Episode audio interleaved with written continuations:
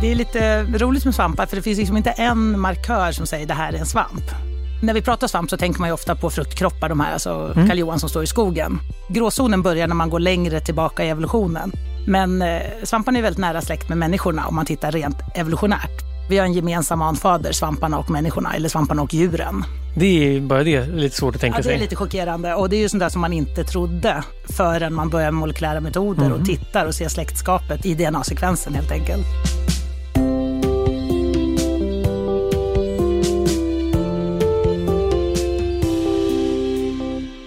En måndag i september 1928 kom Alexander Fleming tillbaka till sitt laboratorium efter en helgs ledighet. Och då upptäckte han att bakterieodlingen han hade jobbat på innan helgen hade stått framme och börjat mögla.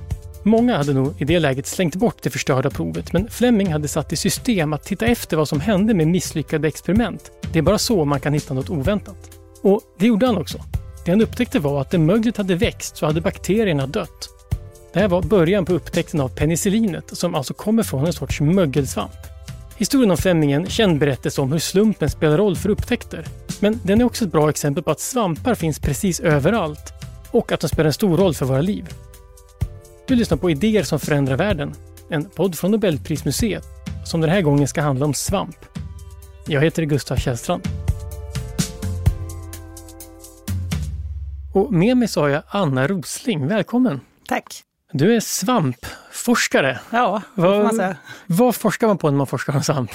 Ja, det finns ju väldigt mycket vi inte vet om svampar, så det är på det sättet ett ganska lätt område att forska på. Det finns alltid nya saker att hitta. Och ehm, för mig handlar det mycket om liksom, okänd mångfald och funktioner och processer i marken.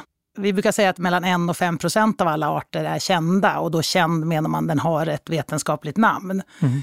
Och så de allra flesta vet vi ju inte. De har inga namn, vi vet inte hur de ser ut, vi vet inte hur de lever. Men om man inte vet det, hur vet man då att de finns? Man använder ju molekylära metoder, DNA, från till exempel markprover eller från ja, löv eller ja, vattenprover. Och då kan man se DNA-sekvenser. Och då, kan, då får vi ut kända regioner. Då kan vi matcha dem mot kända bibliotek. Så ser vi, ja, de här arterna som vi känner, de finns. Och så kan vi se andra som inte matchar någonting, men liksom grupperar sig så att de blir enheter som motsvarar en art bland de kända men som är, inte har ett namn. Så det kallar okay. vi liksom, då kan man göra uppskattningar av mångfalden.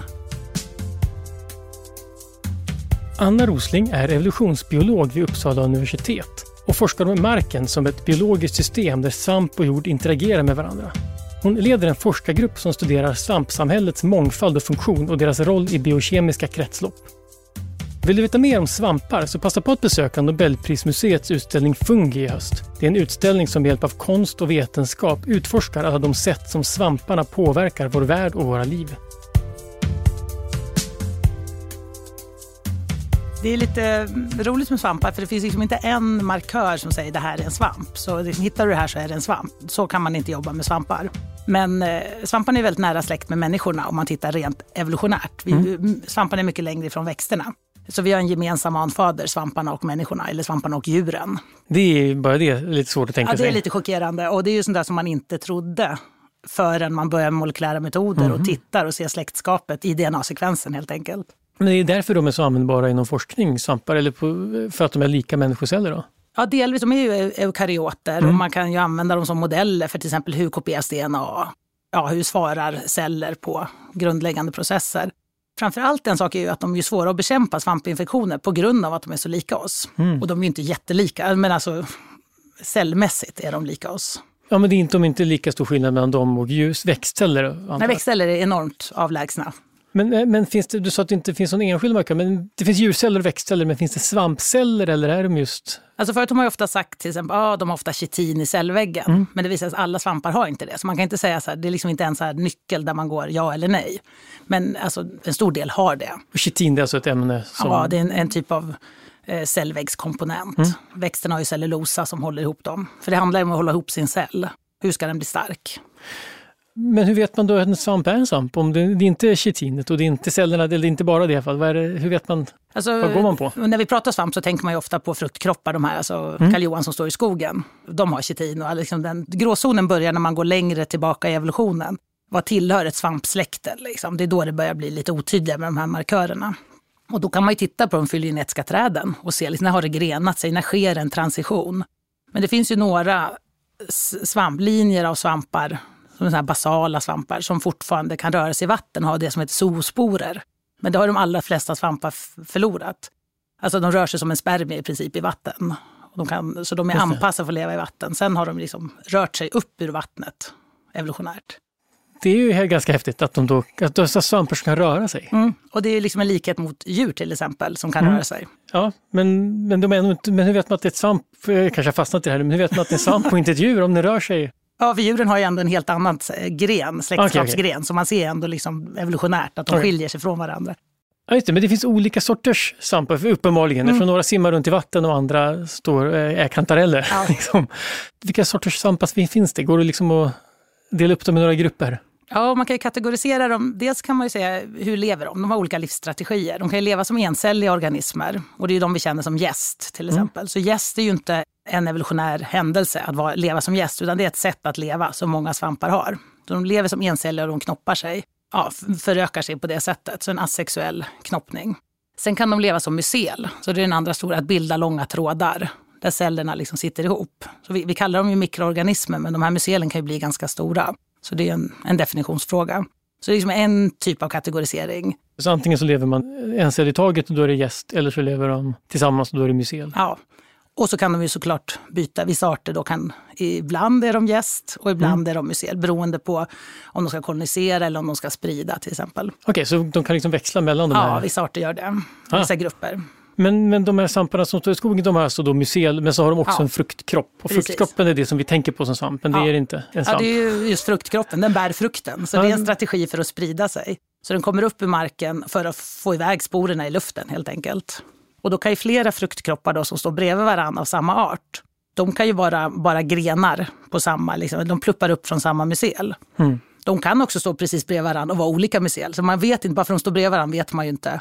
Utan då måste man använda DNA för att säga, är det här samma individ? Eller är det olika individer? Men de är individer i alla fall, det är inte så att de är helt blandade med varandra? Nej, det kan, alltså, då kan man ju inte leva om man bara blandar upp sig med allting. Att, Nej, men jag vet inte, med svamp verkar, när man läser om svamp så verkar det som att nästan vad som helst är möjligt. Ja, men det finns lite så här flummiga fantasivärldar inom populärmykologi där det liksom blir väldigt otydligt. Men som organismer så är de naturligtvis individer och håller ordning på sitt DNA och håller ordning på sina gränser. Och när man är ute och letar svamp i skogen så tänker man att de växer lite här och var. Ganska sällsynt att hitta en svamp, för det är svårt. Men, men, faktum är att de kan leva lite var som helst. De kan ju leva under marken, alltså ofta. De, det är där de lever. Så det här att man bara ser dem ibland, det är helt enkelt att de bara har fruktkroppar mm. ibland. Jag tänker på en annan viktig kategorisering, eh, mm. är ju hur de får sin energi. Det kanske är mer förenande för svampar. Som vi, för att få energi, vi äter ju. Och då går det inuti oss och så bryter vi ner det och tar upp näring. Mm. Men svamparna har liksom en ut och invänd metod, så de äter det som är utanför dem. De utsöndrar enzymer till sitt substrat. Som lever i en ved, utsöndrar enzymer som bryter ner kolhydraterna eller cellulosan och så kan de ta upp energi. Så de smälter maten innan de äter den? Ja, de smälter den utanför sig. Wow. Eh, och sen tar de upp liksom med transportörer. Så de kan inte liksom plocka upp stora partiklar och lösa upp dem inuti. Så gör ju amöbor till exempel. De kan omsluta en bakterie och lösa upp den.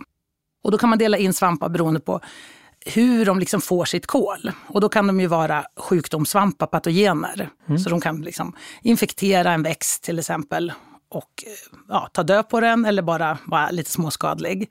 Så får de sin energi så. Eller som nedbrytare, så död ved som ligger i skogen blir nedbruten. Det är någon slags återvinningsstrategi. Liksom, och sen kan de vara mykorrhiza-bildande, så att de lever i samspel med en levande organism.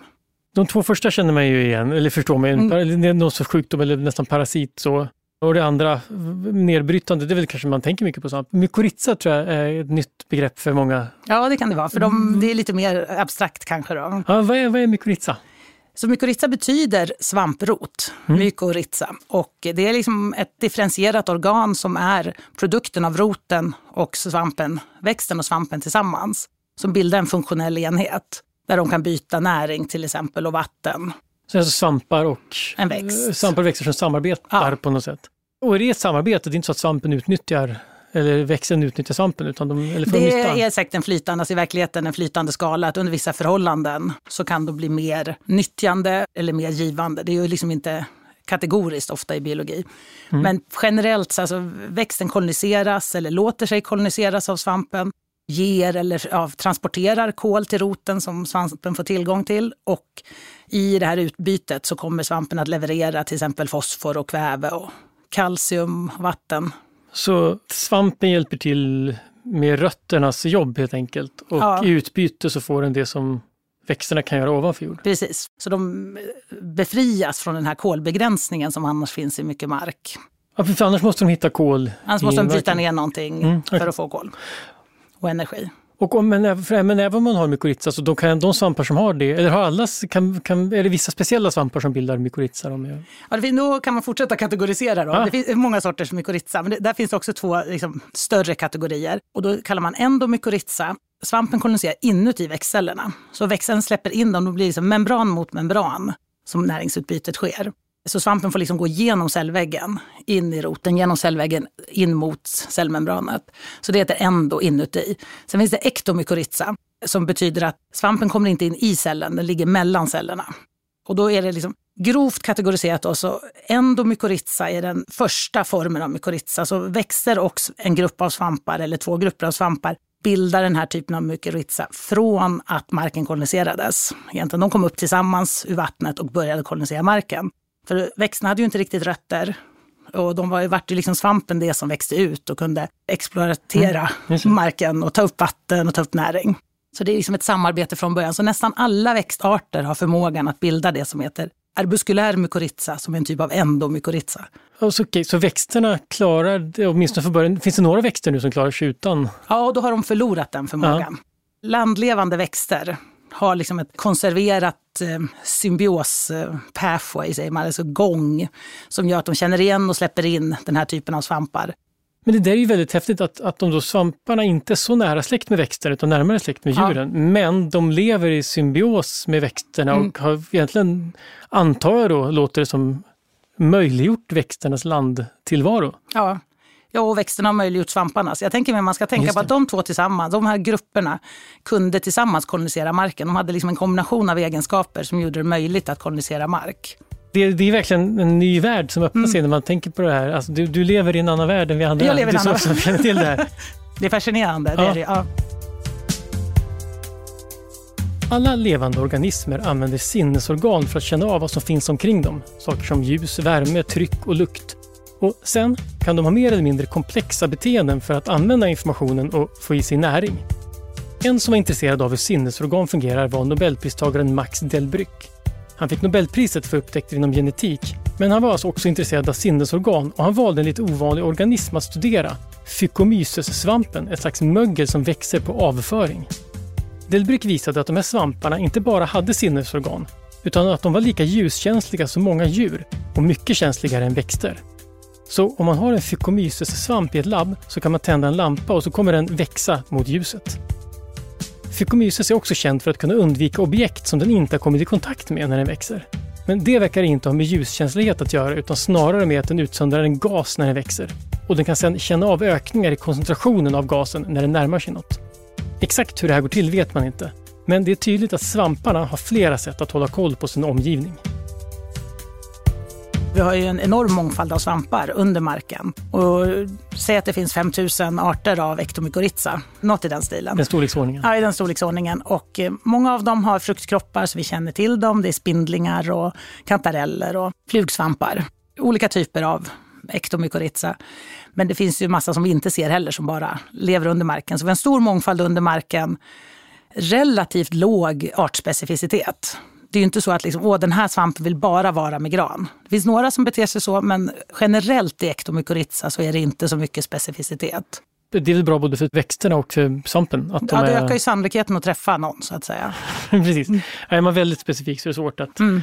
Jag tänker återigen det här att det är lite främmande, men när jag tänker de här mykorrhiza som har med granar jag tänker att det är någon specialsvamp som finns under mark. Men det, alltså, alltså ja, det finns också. Och... Alltså det finns, ja. precis, det men finns även som... de här vanliga som ja, vi känner igen. är ju också ektomykorrhiza. Jag tänkte att de var lite för sig. Men det, ja, nej. nej.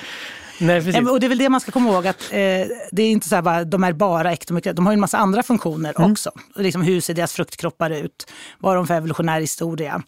Liksom, var har de kommit ifrån? Så då är ju flugsvamparna annorlunda än kalljohan. Men den här funktionen har de gemensamt. Mm. För den har liksom uppstått många gånger. Men, men finns det skadlig mykorrhiza, alltså mer parasitisk, eller är det då en sjukdom? Det heter inte mykorrhiza. Ja, då blir det en sjukdom. Men det, det, finns ju de här som är lite intressanta växter till exempel som inte har klorofyll, som kan bilda mykorrhiza och då lura svampen så att säga. Så de tar ju kol ifrån det här nätverket under marken. Mm. Men de är ju liksom mer undantag, då är det växten som är en parasit på svampen. Så en växt som inte kan... Ja, det finns några små liksom, klorofylllösa växter.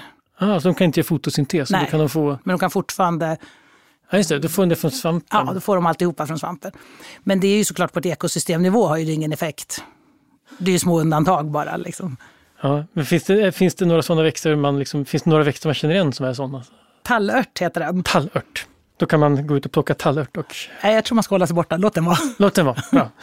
För det, det, det blir en, nästa fråga jag tänkte ställa är som, vad spelar det här för roll för ekosystemet? Men det var ju nästan bakvänd eller meningslös fråga. För det vad är ekosystemet? Finns, ja. ja, det finns väl inget ekosystem utan det här då antar jag? Utan... Nej, för experimentellt håller vi ofta på så här, åh vi ska ha en mykorrhiza och en icke-mykorrhiza-kontroll. Och sen är det så här, vad är den här icke-mykorrhizan, vad betyder den egentligen?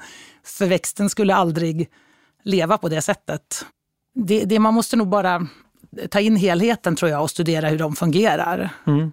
Men du var inne på fungicider och sånt där. Är det liksom och att även jordbruk och skogsbruk kan påverka mycket. Vad, vad finns det för hot mot den? Där är det väl, eh, alltså, återigen, att de kan ha olika strategier. Hur ska mm. de sprida sig till exempel? Och eh, vad är sannolikheten att lyckas när man sprider sig? Svampar som bildar väldigt mycket sporer, alltså mycket fruktkroppar, mycket sporer. Kanske kan komma in tidigt efter att eh, ja, mark har planterats till exempel, i skogsbruk tänker jag nu då. Och då kan de finnas på plats och de kan liksom fullfölja sin livscykel. Men andra som har en långsammare livsstrategi har svårare i ett system där man hugger. Till exempel. Så, mm. så man utarmar ju mångfalden genom att man tar bort vissa livsutrymmen.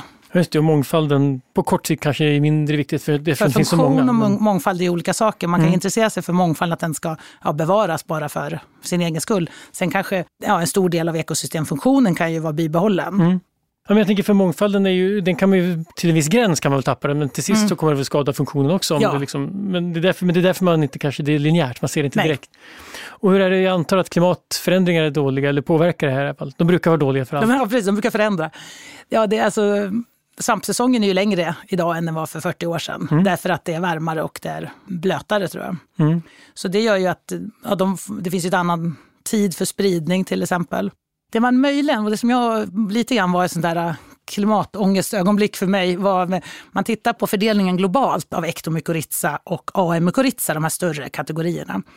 Så ser vi att eh, liksom, lövskogsdominerade skogssystem har mer arbuskulär mykorrhiza om man tänker Centraleuropa. Och jag, jag gjorde studier i Indiana i USA så har vi tittat på liksom, vilken typ av mykorrhiza man kan kategorisera träd. Ektomykorrhiza träd, AM-mykorrhizaträd. Och så kan man titta på hur påverkar de näringsprocesser i marken till exempel. Då ser vi att ektomykorrhizan de kommer ju ur de här nedbrytarsvamparna.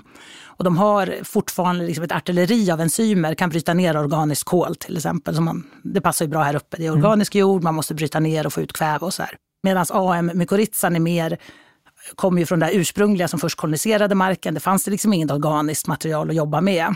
Har mer en icke-organisk process. Tar upp nitrat och ammonium direkt. Viktiga för fosforupptag och så här. Så de har liksom funktionellt olika totalbudget mm. kan man säga.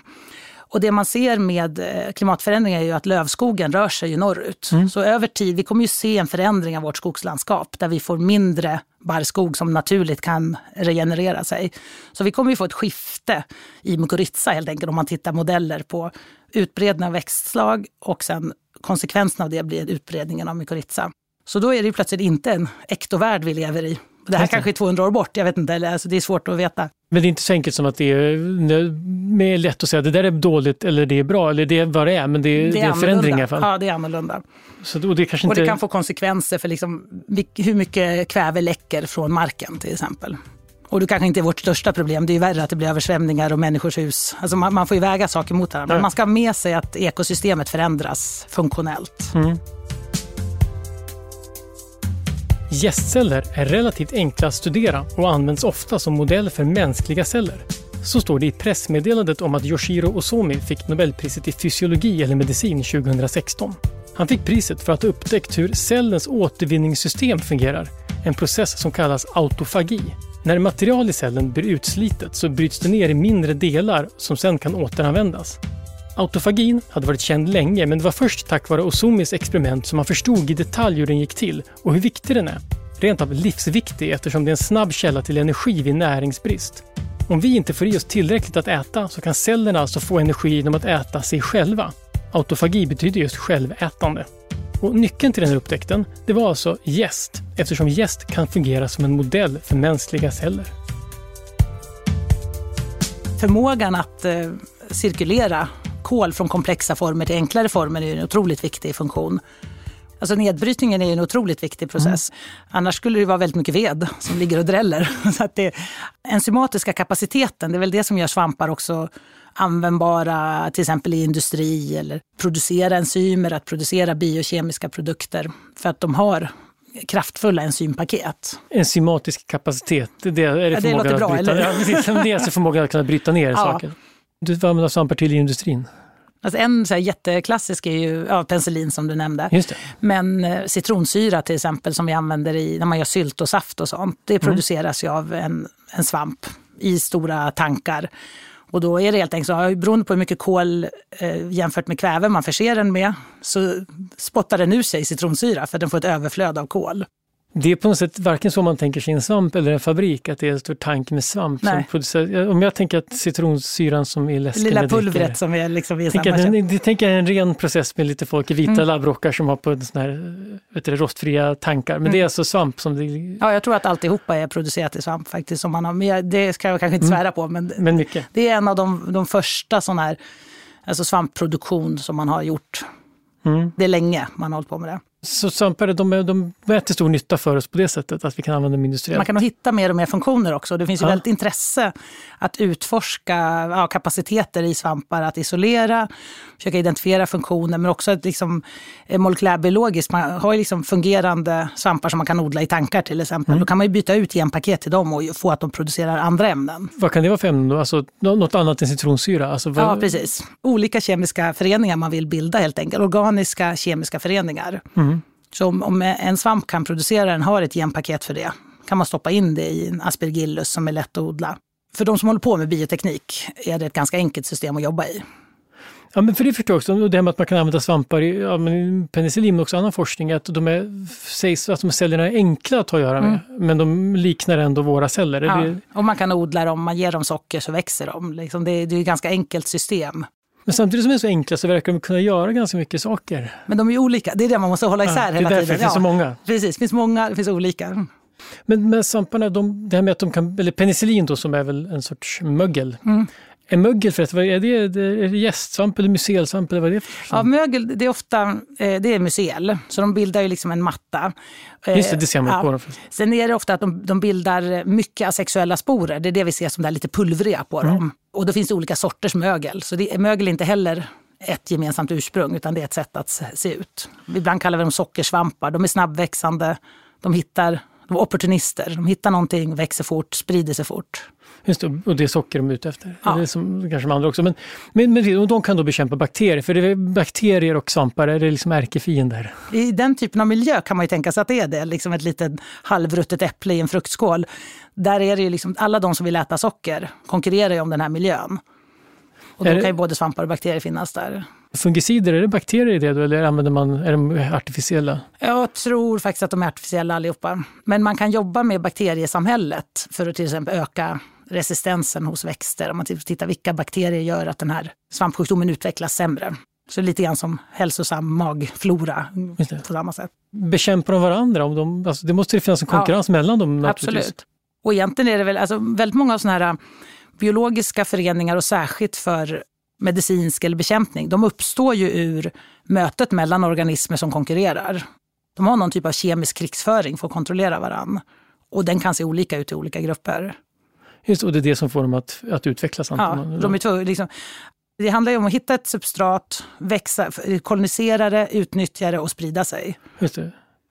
Ja, substrat det betyder helt enkelt det man växer på. Ja, det man växer, ja precis. Så det, för oss är det det vi äter, men för svamparna är det det de växer i. För vi äter upp saker och så mm, de, de lever och äter i samma. Men de tål inte så mycket värme, men de finns ändå på, vad man läser på en svamp, så verkar det finnas på ganska extrema miljöer, en del sorters svampar. Mm. Är det, och det är kanske samma sak där, att det finns så många. Så att... Ja, det är väl precis det det Det finns liksom hela... Nej, men det finns ju svampar som växer i is. Jag tycker det är helt fascinerande. Man bara, vad sjutton lever de på där? Men då finns det liksom speciella arter som klarar av att leva på det. I den kalla miljön så har de så anti-freeze-system liksom inuti sig. Glycerol som kan produceras inuti cellen för att hålla temperatur. Och... Ja, men det där, för, för, jag tycker det är väldigt bra förklarat, för när man, att det här med att, att, tänka på att det finns många sorter. För när man läser på lite om det här så verkar det som att man kanske inte alltid får bilden av hur många sorter det finns. Utan det känns som att det finns tre, fyra sorters svampar och de gör ja. allt möjligt. Ja, precis, de kan vara helt tokiga, de bara gör allting. Ja, ja de är nästan lite magiska på det sättet. Mm. Det finns, en, finns ju andra magiska svampar. Men, men, de, men det är helt enkelt så att om, om man har så himla många olika sorters ja. arter så kommer några vara ganska extrema. Men ja. människor är inte så extrema för det finns bara en människa. Ja, precis, en art. det är faktiskt nog viktigt att hålla ordning på.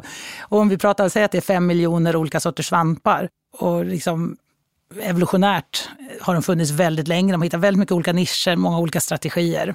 Ja, men också ganska flexibla ändå, alltså ganska stor variation inom gruppen. De anpassar sig, ja precis, inom gruppen är det stor. För de känns ändå mer flexibla än växter som är står där de står.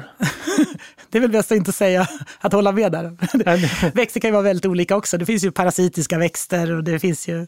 Just det, vi inte starta krig mellan Nej, mykologerna och Det blir dålig stämning. Biologerna. Men jag tänkte, men du var inne på det här med svampar och sporerna och du nämnde asexuella sporer och sådär. Jag tänkte nyfiken på det, hur, hur förökar de sig, svamparna? Ja, det är ju, alltså det handlar vad är sporer? vad är sporer? Och det, det, finns ju otroligt mycket olika sorters sporer. Mm. Så det är ett sätt som vi använder för att känna igen en svamp, till vilken typ av sporer bildar de. Men eh, som möglet till exempel, man ser det här lite gröna på mandarinerna, det är ju som sporerna som bildas. Och de, då, har, då ska de, liksom ha, de ska ha med sitt DNA och de ska vara paketerade så att de tål till exempel solljus om de landar på en yta tills de får tillfälle att växa. Så det är liksom egentligen, man skulle kunna tänka att det är som ett frö fast de är mycket mindre. De har med sig mindre energi. Vad är det skillnad mellan sporer och frön? Ja, frön har ju liksom sitt embryo och sen har de med sig sin eh, näring. Men, så att de kan börja växa när de är Ja, precis. Och då beror det på hur stora, liksom, en kokosnöt är jättestor och det ja, finns olika storlek. Men sporer är ju väldigt små. Just det, då kan det, vara, det är därför det finns så många antar jag. För det är ganska lite energi att ja, göra dem. det är mycket en sannolikhetsgrej. Alltså det gäller att sprida mycket. Om strategin är att försöka hitta sällsynta platser, förhållanden. Just det, och det ser man när man tar på den där apelsinen. Bara Puff säger det bara. Ja, och röksvampar är också men det, är många, det som är kul faktiskt med svamp också är att de, samma art kan ha många olika sorters sporer. Och det ser mm. man ju på växtsjukdomar. Till De kan ha så fem olika sorters sporer och så kan de liksom leva en fas på en växt och en annan fas på en annan växt. Alltså, det kan vara ganska komplicerade system av olika sorters sporer. Och det är återigen, alltså, de hittar olika strategier för att leva. Det finns ju också sexuell förökning i svampar såklart. Okay. Så i många system, de har en spor, den har bara en DNA-kärna med sig. Så kan den börja växa som ett litet mycel. Mm. Men så måste en annan spor av samma art, men som är kompatibel, landa, gro och då kan de para sig, helt enkelt korsa sig. Då, då får man genetisk överföring, precis som i all sexuell förökning. Men asexuella sporer, då är det egentligen det är samma sak. Då är det som, som en klon, kloning ja, nästan sig själv. Man skickar iväg i sin egna. Ja, och det är samma med gäst när den delar sig. Det är också en asex, då delar den sig bara. Mm. Det är samma, massa kopior. Och en del är liksom strikta. Eh, som svamparna, fruktkropparna är en sexuell produkt. Okay. Så de har liksom sexuella sporer som de sprider med sin fruktkropp. Om vi tänker en kantarell. Mm. Men eh, mögelsvamparna är ju liksom framförallt mm. asexuella sporer. Mm. Men de kan ha sexuella faser också. Så det är, enkelt, det är olika strategier som funkar under olika förhållanden som man har utforskat. Kan de också ha såna här det, som bakterier har det horisontell överföring, alltså de kan överföra gener utan sexuella Ja, och det, finns, alltså det är ju som vi hittar allt mer nu och det finns en grupp i Uppsala som har hållit på jättemycket med stora genetiska element som ser ut att röra sig mellan eh, olika linjer av svampar. Mm. För det svamparna gör, alltså när de ska para sig, då fuserar ju hyferna. De känner ju gärna till samma art. Hyfer? Hyfer, då är det som bildar mycel. Alltså den här tråden av celler är en hyf. Okay. Och den tillsammans blir ett mycel, ett nätverk. Okay, yep. Så om en hyf eh, kommer och växer, det kommer en annan hyf, de tillhör samma art och de är kompatibla. Mm. Så då kan de smälta ihop. Det ja. kallar vi för fusera. Just det, båda två är med fingrarna och försöker se hur de här ja, ser ut. Hur, då åker de ihop. Ja. Och sen kan de säga så här, oj då, vi var visst inte kompatibla och då dödar de den cellen. Och där finns det ett litet utrymme för DNA att röra sig. De, de frågar sen, helt enkelt. Det är inte så att det är så de bara går att fusera med vilken art som helst, utan det är liksom inom en viss avstånd. Men det, är ändå, det finns en öppning där för att föra genetiskt material för att det inte är liksom en stängd väg. Men det låter inte som att det är, liksom, att det i sin för jag tänker med bakterier, jag tänker att det där påverkar resistensen väldigt mm. mycket. Att, att det går väldigt fort då när man kan, men här känns det som att det jo, inte är så viktigt. Jo, men det ser man nu med alltså växtsjuk, okay. alltså resistens för både förmågan att vara sjukdomsalstrande, alltså mm. patogeniciteten, är sånt här som är kopplat till sina stora genetiska element. Mm. Så det verkar vara så. Vi vet inte exakt hur de förs mellan arter till exempel. Det är lite oklart, men det är helt klart så att det här rörliga genetiska element är en viktig del för att sprida egenskaper i svampar. Det här med att man säger att saker, det är lite, lite hopp, men det här med att saker man ser växer som svamp, alltså det går så fort. Mm. Men eh, det låter som att det kanske inte går så fort under marken. De här fruktkropparna, är det de som dyker upp fort? Ja, det är väl det, precis. Det regnar och sen kommer de. Eh, att det är väl därför man säger att de kommer mm. som svamp, för man hade ingen aning om att de skulle dyka upp ungefär. Fast egentligen kommer de ju ungefär på samma plats varje år, det är bara att man måste komma ihåg det själv. Men, men för fruktkoppen är det liksom inte samma sak som att är träd som plötsligt växer upp, utan det är bara liksom en... Den ska bara, och du vet som bläcksvamp till exempel, mm. de, står ju, de ser ju fina ut en dag, sen bara havererar de ju och smälter. Så de, det är väldigt kort. Den ska bara upp och sprida sina sporer. Mm. En som kan en del om gästsvampar är nobelpristagaren Paul Nurse. Och det är inte bara för att han under en period innan han började doktorera arbetade som kemist på Guinness. Nurse fick Nobelpriset 2001 tillsammans med Tim Hunt och Leland Hartwell för att med hjälp av gästceller ha upptäckt de grundläggande mekanismerna för cellers livscykel. Det hela började med att Hartwell, som forskade på mutationer som orsakar cancer, behövde enkla encelliga organismer för att under kontrollerade former studera celldelning. En mutation det är när DNA förändras när celler delas. Organismen han fastnade för var Saccharomyces cerevisiae, gäst. Han upptäckte att generna som styr celldelning i gäst var samma som styr celldelning hos människor och han identifierade över hundra av de här generna. Nurse använde en annan gäst, Saccharomyces pompe, för att studera samma sak och även han upptäckte gener som kontrollerar celldelning. Alltså grunden för allt liv. Framförallt hittade han genen CDK1 som har en nyckelfunktion i delningen. Den tredje pristagaren Tim Hunt, han hittade proteinet som CDK1 använder för att starta eller stoppa celldelning, men han använde inte gäst utan sjöborrar. I poddavsnittet Vad är liv? kan du höra Paul Nurse själv berätta mer om inte bara cellernas liv utan allt liv, varifrån det kommer och vart det är på väg. Svampar kan ju spridas också med att en bit av mycelet förs bort med jorden så börjar den växa någon annanstans. För de är ju inte differentierade på det sättet. Alltså ett mycel är ju inte differentierat, utan det kan ju bli allting. Och det är en stor skillnad mot hur vi är differentierade. Mm. sen, liksom, sen är det slut på förändringar. Häxringar är ett sånt där bra exempel. De är ju liksom ett mycel. Så de har bildats i mitten, sen expanderar de ut och växer utåt. Sen kanske de har fysiskt tappat kontakten med sig. Man kan liksom gräva runt den, då kommer den biten fortsätta växa. Den behöver liksom inte helheten.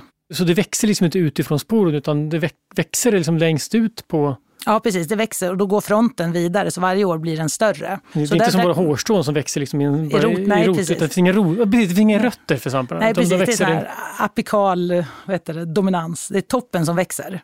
Det är ju ja, så den är liksom driven av fronten. Så fronten utforskar nya ämnen.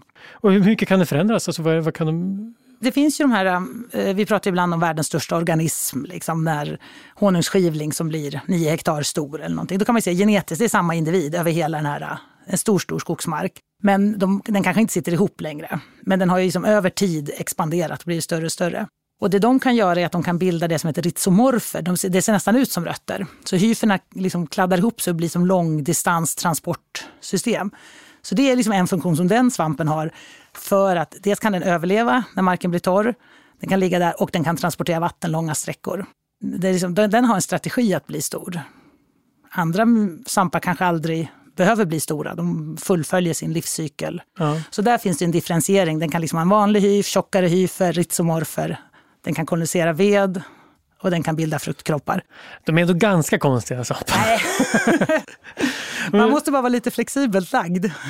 Ja men det är mer någonting annat. Som sagt, det är väldigt spännande att prata med för man får en bild både av, som jag sa, de både mer, mer mystiska och lite mindre mystiska mm. än vad de är. För att de är ju inte mystiska, de är en del av naturen. Ja.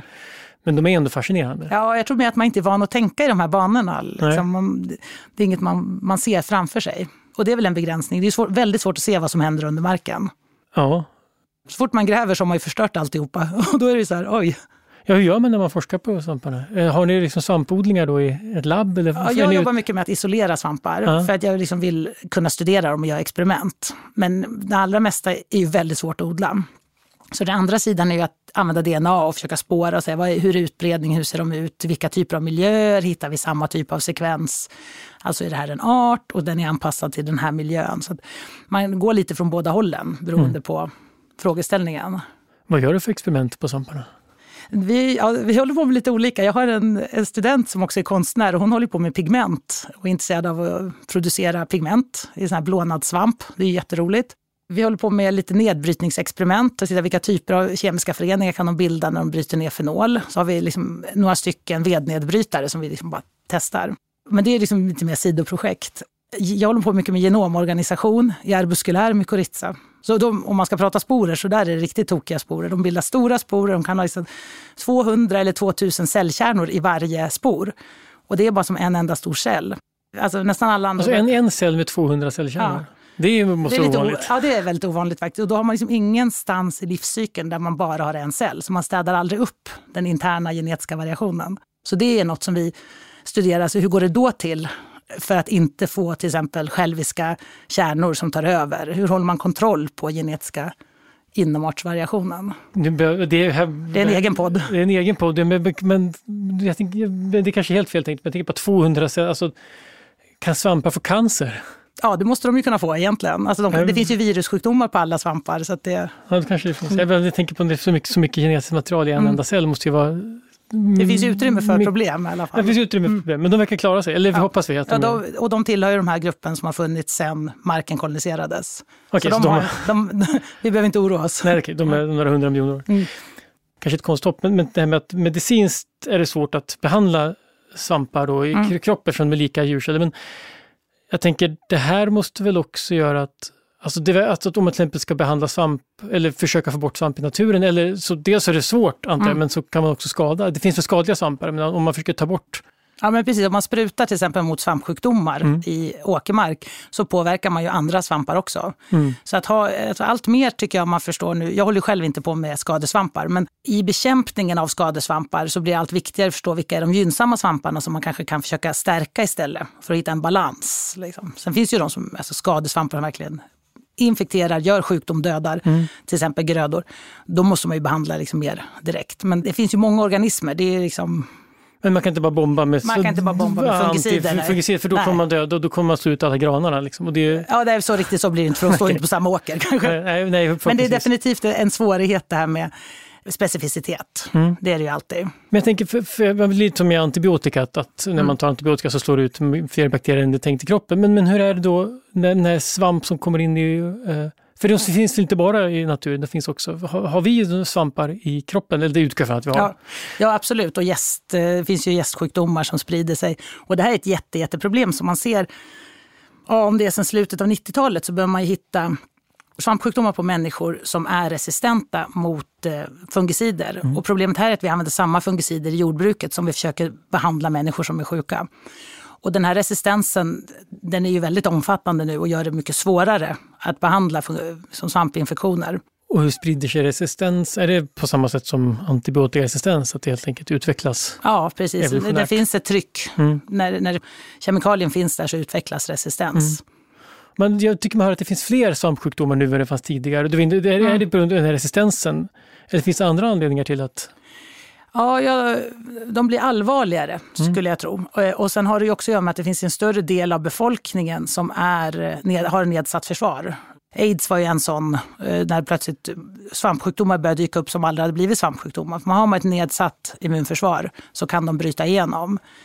Så beroende på hur stor del av befolkningen som är känslig så får man ju mer sjukdomar. Men resistens är en viktig, för då blir man inte av med dem. Och de här eh, det är någon candida auris mm. eller vad heter, som är liksom hyperresistent. Och det, de kan ju ofta svampar liksom hamna i någon typ av vilosporer, vilostadium, så då är de extremt svåra att bli av med. Så det är svårt att städa upp, bli av med liksom, i systemet. Liksom. Sjukhus som blir infekterade kan få många patienter. Liksom. Just det, för de är inte så, det är vanlig sån handsprit funkar inte. Nej, inte när de har blivit någon slags vilospor. Som, så det, det, är sådana saker att vi helt enkelt måste lära oss att hantera. Och sen så Det kan också finnas ett problem med ökande klimat, alltså ökande mm. temperaturer. Att, för det har ju annars varit en väldigt bra grej. Svampar tål inte hög värme, de allra flesta. Sen finns ju de, i en kompost till exempel är det ju varmt. Så svampar i kompost tål ju högre värme. Och där liksom resistens kopplat till kompostvärme kan ju bli en plats där svampar kan utveckla förmågan att både tåla värme och tåla fungicider. Just det. Men finns det svampar som vi har nytta av i kroppen? Ja, alltså på skinnet, det finns ja. ja. Men vi har ju inte mykorrhiza. Nej, nej, precis, nej så illa eller så, så är det inte. Vi kan röra oss fritt. nej, men jag tänkte bara så på samma sätt som vi pratar om goda bakterier och mm. dåliga bakterier. Finns det liksom svampar? Men det, man, hör ju att, man vet ju om att det finns svamp mm. och så vill man helst inte få fotsvamp och sånt. Men, men har vi någon nytta av svampen också som finns i kroppen? Alltså det antar jag, men jag har faktiskt aldrig ägnat mig åt det. Nej, vad skönt. Nej. Att jag vi prata om kropp, det... kropps... Eh, jag håller mig gärna svampar. borta från det där, jag tycker det är lite läbbigt. Ja, vad skönt att höra. Svampar kan ju användas som läkemedel och det mest kända exemplet är förstås penicillin. Men svamp orsakar också sjukdomar. Alltifrån ofarliga saker som eksem till dödliga infektioner. Just eksem orsakas av alla svampar som vi alltid har på huden. För det mesta så gör de ingen skada och kanske inte så mycket nytta heller. Men om de börjar föröka sig för fort så angrips de av immunförsvaret och det är då man får utslag och eksem. Men det är när svampen kommer in i kroppen som det kan bli farligt. Och eftersom svampinfektioner sprids särskilt hos personer med nedsatt immunförsvar så trivs de farliga svamparna bra i sjukhusmiljöer. Gästsvampen Candida auris har en dödlighet på 30-60% och sedan den upptäcktes i Japan 2009 så har den spridits över världen och idag finns den på alla kontinenter. WHO pekar idag ut svamp som ett växande hot mot den globala hälsan och 2022 publicerade de den första listan där de pekade ut 19 svampar som särskilt viktiga att prioritera när det gäller övervakning, forskning och förebyggande insatser. Och sen tror jag det som händer väldigt mycket i science fiction och fantasi, det är att man rör ihop det. För det är ju klart att det finns sporer överallt. Mm. Det är ju verkligen det är sporer överallt. Det finns pollen överallt. Det faller ju ner. Det liksom, om förhållandena är bra så börjar det alltid mögla i ens fruktskål. För mm. det finns alltid sporer. Liksom. Men det betyder ju inte att alla sporer börjar växa och tar över och börjar mögla på en. Utan för det finns ju hela tiden en balans och ett försvar. I friska människor så får man ju inte svampinfektioner heller. Utan det har att göra med det här liksom väldigt nedsatta personer. Det är då svampinfektionerna kommer in. Annars har vi ett ganska bra försvar. Ja, men det måste vara väl, det kanske egentligen inte så när du säger det så är det inte så svårt att tänka sig om det nu är så att de finns precis överallt. Mm. Så hade vi varit känsliga mot någon... Då hade så, det inte funnits. Nej, Nej det är väldigt enkelt. För en sån sak som när man läser om svamp, och jag har läst lite om mykorrhiza, som, som jag blir nyfiken på hur, alltså du är inne på de här mera eh, skruvade teorierna. Man pratar om det här med mykorrhiza, att det finns, jag läste begreppet eh, wood wide web, att det mm. finns liksom att information som överförs i de här nät, nätverken, att de inte bara är mellan ett, ett, en svamp och ett träd, utan det kan vara mellan ett träd och en svamp och sen ett annat träd, eller en växt eller så.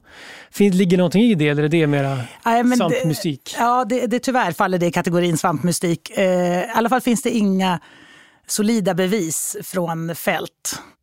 Kanske kan gå någon signal, men det man måste tänka på hur, hur, skulle man kunna, ja, dels måste man ju reda ut, är det verkligen genom svampen den går? Och skulle det gå, då måste ju liksom samma mycel koppla ihop växtindivider, om det nu ska vara som ett markens nervsystem. Och så här. Mm. Då måste det ju vara samma individ. Så att det, det, skulle möjligen kunna gå någon signal, men att tänka att det är en viktig process för signalering i marken, det, jag, jag tycker inte det är rimligt. Och jag tycker inte att man ser något starkt bevis för det här med Alltså det, det, går att föra näring, det går att föra kol från en växt till nästa växt. Mm. Men att det skulle vara en strategi att koppla upp sig på det gemensamma nätverket. Liksom det, man måste ju fortsätta komma ihåg att det här är individer av svampar som vill fullfölja sin livsstrategi. Det är inte så här bara, åh, ett liksom kommunikationsnätverk för någon annans nytta. Det är liksom det som det blir fel på något sätt. Och att, där, att om det kan komma kol från en växt till en annan så är det mera att det råkar bli så. Ja, det finns kolflöden och där är Alltså man talar om liksom källor och sänkor. Det flödar, det är lite som ett vatten. Det rinner från toppen ner mot... Så är det mycket kol i en ända av ett system så rör det sig ner till där det finns mindre. Just det. Så en liten skuggad växt, det kommer röra sig kol ditåt. Mm. Mm. Vi kunde fortsätta prata om svampar i en, en timme till, men mm. jag tror att vi sätter punkt ja. tills vidare i alla fall. Tack så hemskt mycket för att du berättade om det här. Det är verkligen en ny värld som du öppnar upp. Tack för att du kom. Tack. Idéer som förändrar världen är slut för den här gången. Den här podden görs av Nobelprismuseet. Vi finns på Stortorget i Gamla stan. Information om museets utställningar och öppettider finns på museets hemsida nobelprismuseum.se. Du kan förstås också följa oss på Facebook och Instagram. Och vill du veta mer om Nobelpristagarna och deras arbete så gå gärna till Nobelprisets hemsida nobelprice.org. Och ett stort tack till Nibe Group, EF Education First, Knut och Alice Wallenbergs stiftelse och familjen Erling Perssons stiftelse som möjliggör Nobelprismuseets verksamhet. Idéer som förändrar världen görs i samarbete med produktionsbolaget Filt, producent är Andreas Wiklund och jag heter Gustav Källstrand. Vi är snart tillbaka med nya intressanta samtal.